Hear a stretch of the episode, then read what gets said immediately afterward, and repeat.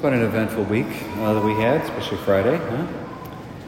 And uh, that was uh, a great moment to uh, have that thing that we've been praying for as a church for 50 years uh, come to pass, huh? And yeah, at the same time, though, I was a little, was a little anticlimactic. I don't know if that's the right word, but I, I maybe a little bittersweet on my mind, and maybe it was just because uh, you know the the decision had been leaked weeks ago. Um, but I think more than that, uh, part of it, at least from my own personal uh, feeling, was that uh, yes, it's it's great, great moment. You have that uh, overturned, uh, but at the same time, all the lives that have been lost, all the women whose lives have been irrevocably changed, the wounds that uh, women, men, families suffer as a result of it, uh, just the corrosive nature that abortion has had on our morality. It's damaged all of us, created a coarsening of our belief system, I think. These are my things, you know. So, a great day, great decision, uh, but there's a, there's a lot that still needs to be done, huh? We're not finished by any stretch. Maybe that's part of it. You know, when I was, uh, when I was 10, uh, that was when the decision came out, uh, Roe v. Wade, and I just, what does this mean? This is crazy How can we do this? And, uh, and you know, listening to my parents, because oftentimes kids, uh, young people get their their beliefs, uh, especially when they're young, uh, from their parents and what their parents say. And my parents were very upset by it. And, and, and, and I was lucky. Uh, I had great sisters here at St. Pat's when I went to grade school here. And uh, the Adrians, the Adrian Dominicans were marvelous. And uh, and uh, Sister Margaret, she was one of my teachers, and she, she was very vocal about this is just an awful thing. You've got to do something. So that was on my mind. And then we got a science project in her class, like a science fair. And I, so I decided to do it on like, you know, babies and like pictures of them in the womb. They had just come out with this new technology where you could see uh, cameras in, in the womb. You could see these babies at different stages of development. It's really amazing. Um, so I had pictures. And there was a lady in my neighborhood who had all this um, pro-life literature printed up for her stuff, what she was doing politically. And, and uh, so I went over there I said, Can I have some of your literature? And she gave me this huge box, all this pro life stuff. Uh, and so it was like 500 pamphlets, different things, not all the same. And I took them and I put them in front of my display. That was the science project. Well, after it was over, it took the display down, but I still got these pamphlets. I'm like, what am I going to do with these pamphlets? And, you know, I, can only, I only had, you know, six brothers and sisters, so I couldn't really get rid of 500 by giving them to my siblings, you know? And they, they wouldn't know what to do with anyway. So, but, uh, so I went around, and, you know, I lived over on 14th Street, and so I went and I canvassed uh, the whole area. I kept just doing boxes in the neighborhood, just going around and expanding my my area until I had gone up to every door and said, "Hey, I'm Danny Deutsch. Uh, I got something for you." And and they're like, "What are you doing? Uh, you know, you're like 10. You should be home playing or something." But you know, here you are. So I got rid of them all. That was my thing. It's always been my thing. And so on Friday when that happened, I was happy, but at the same time a little sad because we've got a lot of work left to do you know, they, they turn it back to the states, where it should have been in the first place. But a lot of states are going to restrict it, either partially or entirely. Good, uh, but some won't, like ours. And because Illinois is in the center of the country, it's, it's got the biggest Planned Parenthood facility in the country there in Aurora, off Eola, by the Jewel. And they built it there for a reason, you know. That's where all the high schools and community colleges and the that's where the it's a it's a very low income area, so they've been targeted, right? And, but people are going to be coming from all over the country now to do them here. So we're not done, are we? Huh? No. Got to do some stuff. But what do we do?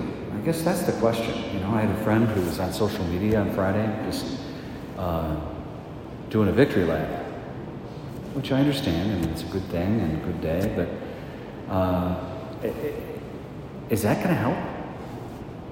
And this is really what I want to talk about today briefly. Uh, we live in such a divided country and divided church. You know, when I was 10, everybody thought abortion was horrible in the church. Not so much anymore. 50 years, and uh, there's a lot of folks who are questioning what happened on Friday, or maybe scared about what happened on Friday, or concerned about what happened on Friday. And I'm not here to allay those concerns so much as because I can't. But you know, so we're one church, and so we have to talk about stuff like this. You know, we're not monolithic. We don't all think the same. We don't all vote for the same people. But we have to love each other. Isn't that what Jesus said? That, you know, I, I didn't give you a spirit of uh, freedom uh, so you can go and do what you want. That's license. I gave you a spirit of freedom so you can go and love each other. And that means everybody, irrespective of our political beliefs or moral beliefs. We've got to love people. We've got to help them. That's why I like that, that Planned Parenthood on Eola. There's a water leak that's been built right across the street. It's a crisis pregnancy place to help women in crisis. So that the, the only option they have isn't to uh, go to Planned Parenthood. There are other options. Isn't it funny? In a country as sophisticated and as technologically and economically advanced as our own, that the best we can come up with for a woman who doesn't know what to do with her baby is to offer her abortion. Huh? It's crazy. We can do better than that. We should. Spirit, of, spirit isn't to do what you want, it is to do what you want, which is to will the good of the other. Love people. And sometimes loving them means, I know this is hard, but we love you and we want to help you and we're going to, we're going to walk with you during this difficult moment, during this difficult period of your life. That's why there's a Corbella in South Elgin and the work that they do to help women and families uh, and couples faced with difficult choices who maybe have friends saying, terminate, who maybe have family members saying, terminate, maybe a parent saying, terminate, maybe have teachers saying, terminate. In the face of that, we hear Jesus say to us, I've given you a spirit of freedom to do not what you want, but what you ought to do, which is to love. My neighbor is myself. Who is my neighbor? Right? It's us, but it's also the unborn. Huh? It's also the poor, and it's also women who don't know what to do in a situation uh, where they feel like they got no choices. That's why we have Project Rachel to help post abortive women who, having gone through it, now live with the devastation that it has caused them uh, psychologically and spiritually, who are so deeply wounded, not only because of what they felt they had no choice but to do, but also abandoned by the people should have, should have been there to help them make the right choice in the first, first place. That's us. Friend doing his victory laps on social media. Why are you doing it? Knock it off. We're not done. And what you're doing isn't helping the dialogue one little bit.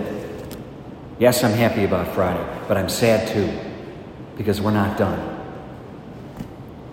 And we live in a deeply wounded and divided society and culture and country. And that doesn't make it easy for any of us to do what the Lord is telling us to do. It Makes it harder. No victory laps, no crowing, but a realization that the work has just begun, especially in this state, and that it isn't enough to say, don't do that. It is everything to say, there's options. And I'm here to walk with you and help you and pay for you and clothe you and feed you and guide you and to support you, not just now, but even after you have the baby. And if for some reason, unfortunately, you chose the other way, we're still here to help you because you're going to need healing and you're going to need somebody to help you pick up the pieces. That's our job. That's our job. So, I wasn't going to preach on it this weekend, but like after 50 years of praying for this, it, it demands us to, to say something. It demands us to take stock of where we're at now and where is the Lord calling us to go. As people we're called to love. Yeah.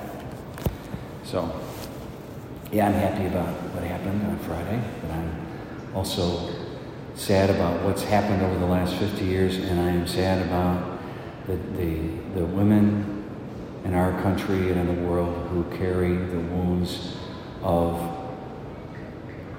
what they were led to believe was their only option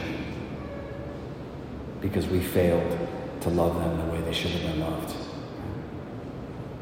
Yeah. So we're calling the Holy Spirit to guide us. And once having received that inspiration of the Holy Spirit to do what we ought, that we obey. We, we obey that inspiration of the Holy Spirit because that obedience is protection over our vocations, our families, our women, our children, and our country. Hmm? So, this has been on my mind. And um, uh, thanks for listening to me this morning. Because when I was 10, I had a job to do, and I did it. But I still have work to do. And so, brothers and sisters, do you.